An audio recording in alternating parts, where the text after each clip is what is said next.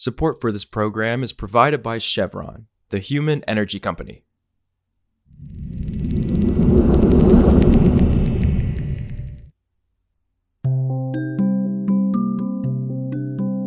This is Politico Energy. I'm Catherine Morehouse. By the end of this year, the Treasury Department is hoping to define how new electric vehicles can qualify for a lucrative tax credit under the Inflation Reduction Act. But the department is under a lot of pressure to determine what level of ties an EV manufacturer can have with foreign entities of concern, a term the Treasury is still struggling to define. That's because of agreements like the one Ford Motor Company made back in February to license Chinese battery technology in its EVs. They could ultimately help the US auto industry and Biden reach their EV goals, but it's getting a lot of questions and pushback from lawmakers and other companies. So today, Politico's James Bikales on Treasury's latest dilemma. Should American EVs have Chinese tech? It's Tuesday, September 12th.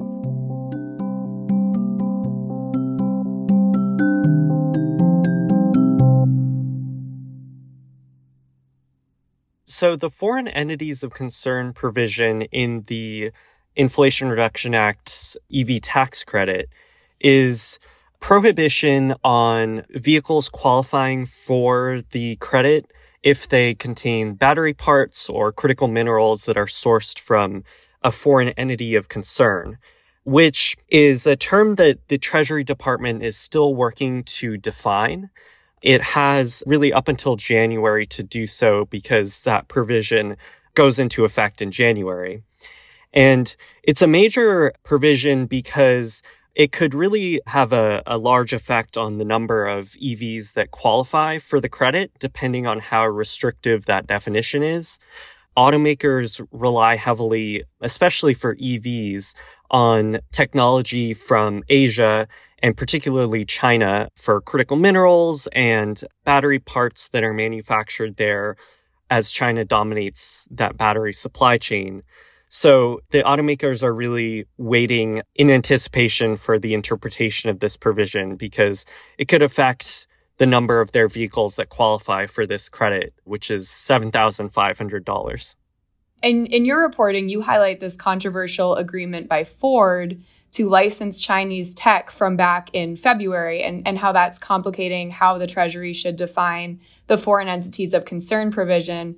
Could you explain why Ford is licensing Chinese tech in the first place and why why do Ford and other auto companies want the provision to remain broad enough to allow for deals like this one? Yes, that's created a real dilemma in the industry because the technology that Ford is licensing is the sort of next generation advanced battery technology. It's called LFP and it isn't manufactured at all in the US by automakers yet. So they're really seeking to be on the cutting edge and be able to produce this battery technology that's cheaper and more durable and is sort of seen by many as the future of EV batteries. Ford wants to be able to manufacture that in the US, but the intellectual property, the technology, that was all developed by Chinese companies like the company that Ford licensed from CATL, who are sort of dominant in the battery market right now. And so if Ford wants to produce these LFP batteries on US soil, they're really forced to make one of these licensing deals because otherwise they'd have to spend a number of years conducting the research and development to catch up to where China is. And by then, the Chinese companies would probably be several technologies ahead. And then on the other side of this kind of conflict, you also have some lawmakers and US companies that say Ford's agreement should disqualify EV companies from accessing the EV tax credit. What's their argument, and how are they hoping the Biden administration crafts the foreign entities of concern provision? Right. So there's been political pressure on the Biden administration to interpret this foreign entities of concern provision to restrict these licensing agreements from qualifying for the EV tax credit. And the lawmakers, primarily Republicans, but also Senator Joe Manchin, have argued that incentivizing these licensing agreements will only increase reliance on China and Chinese technology as the EV market continues to grow. And so let's zoom out a bit here. We know that Treasury is working on this guidance at a particularly difficult time for the Biden administration. What are the sort of different political factors the White House is weighing here at this moment? Absolutely.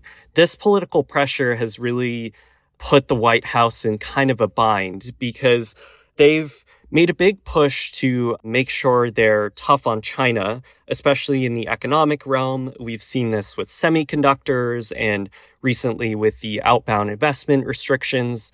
They're essentially saying that in these high tech industries like semiconductors and now batteries, they want to make sure that they're not becoming completely reliant on China. And there's been a lot of political pressure for them to be tough on Beijing.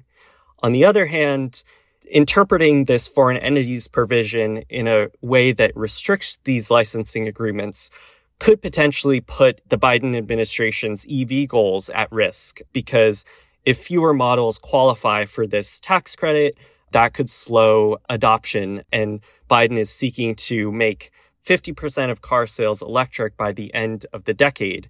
And that's a very ambitious goal. And you know, anything that makes it harder for consumers to access this tax credit could potentially put that goal at risk.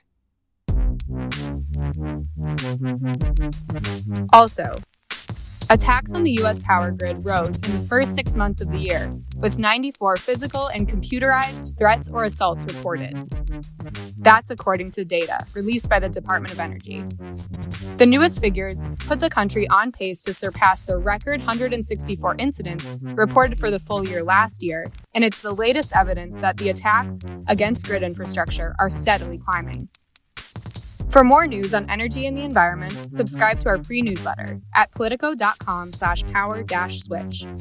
And subscribe to Politico Pro to read our morning energy newsletter. Some of the music in today's show was composed by the mysterious Breakmaster Cylinder. I'm Catherine Morehouse, and we'll see you back tomorrow. Support for this program is provided by Chevron.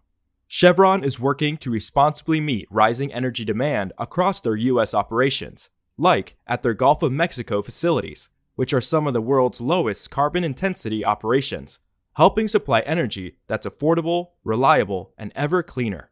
That's energy in progress. Learn more at chevron.com/slash meeting demand.